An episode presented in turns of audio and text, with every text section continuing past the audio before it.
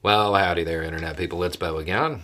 So, today we are going to talk about Trump and the most recent developments concerning the, the documents.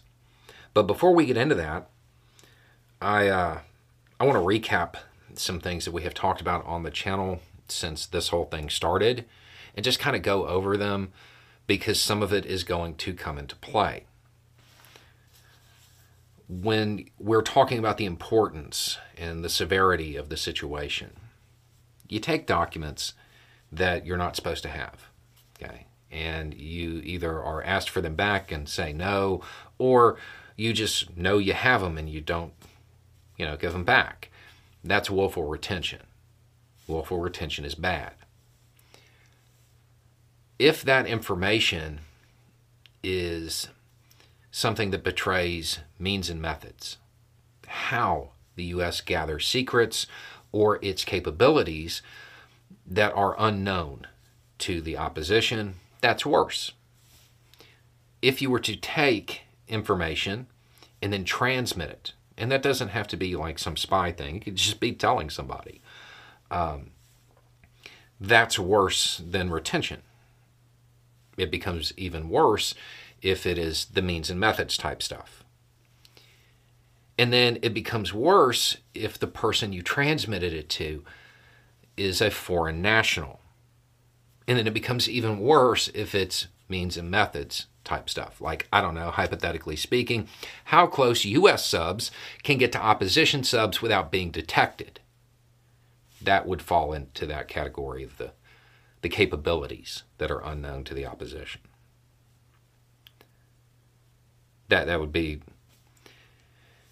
providing that information to a foreign national, um, even from an allied country, when you're not supposed to, especially about a topic like that. I mean, realistically, the only thing that's kind of worse would be directly handing it to a hostile power. So, why am I saying all of this? Because recent reporting suggests that Trump did that. The most recent reporting suggests that after Trump left the White House, he was at his club and he met with an Australian businessman. During this conversation, the the topic turned to subs, and that makes sense. Um, Australia's during this period. The idea of Australia getting subs from the U.S. and all of that, that's it's a topic. So sure, they talk about that. During this conversation, according to the reporting, the former president of the United States leans in and tells him information about nuclear capabilities of those subs and how close they can get to opposition subs without being detected. Reading the reporting, it certainly sounds like the former president of the United States was playing the game of who's in the know uh, with information that could quite literally cost people their their lives. I don't know what kind of ego it, it requires to be the former president of the United States and still play the game of who's in the know.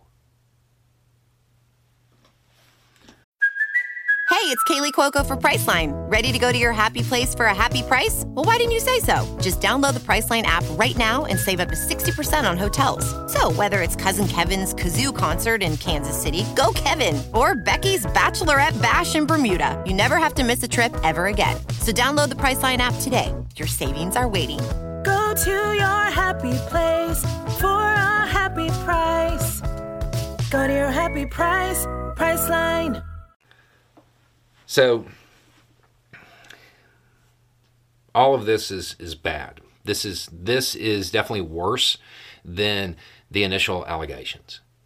Um,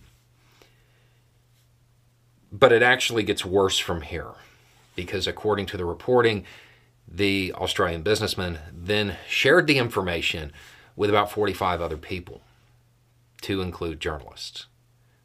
to include Australian officials. It has to be assumed at this point that that information is now in opposition hands.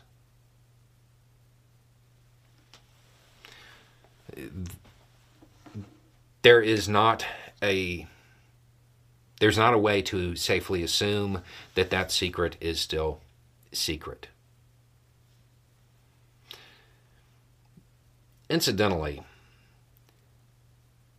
if the former president had wanted to actually be in the know, probably would have read his intelligence briefings. And had he read those, he probably would have understand understood that providing that kind of information to a foreign national, particularly one from a Five Eyes nation, was going to get noticed, especially if that businessman then went on to tell Australian officials about it, some very high ranking ones. I don't know, it seems like something they might make a note of. And then that information would, of course, get back to the United States. There, there might be a whole lot of documentation on this way more than is actually in the reporting and is talked about. Um, so there's that. Now, given this, I would like to uh, I would like to amend a position that I had. I was under the impression that if Trump was found guilty, that the U.S. government because he's a former president, would make certain accommodations concerning his sentence. I no longer believe that. If these allegations are true, and this is proven in court, I do not believe that. I don't believe that to be the case anymore. Um, the things that we don't know are, of course, whether or not the information actually got out beyond these 45 people. Um, and whether it's in hostile hands, but it has to be treated that way now. The other thing that we don't know is whether or not Trump provided the real information because he often just, you know, makes stuff up. We don't know that either. But I'm going to suggest that U.S. nuclear sub capabilities and the United States' nuclear deterrent, probably not something that should be discussed in a club for clout. This is bad. Anyway, it's just a thought.